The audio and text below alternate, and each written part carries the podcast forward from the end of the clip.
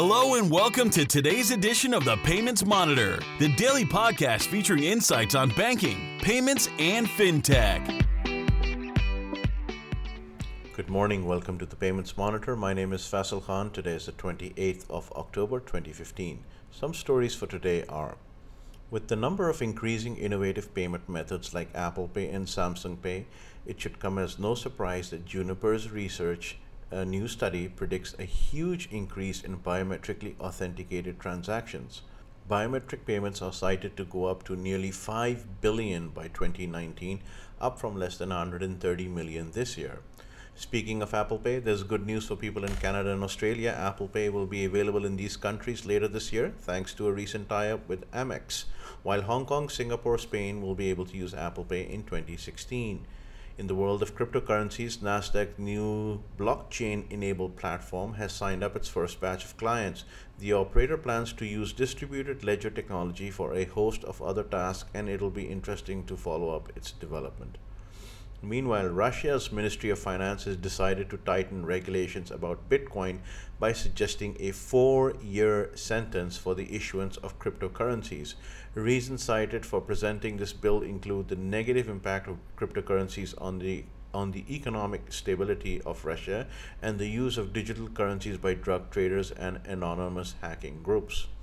After the recent scandals, Volkswagen has experienced its first quarterly decline in more than a decade. A net loss of $1.84 billion was reported in the third quarter. Remember that Volkswagen had to spend $6.7 billion on recalling and repairing about 9 million cars which had just been equipped with the illegal software. Analysts predict that sales and revenue is likely to get even worse in the coming quarters.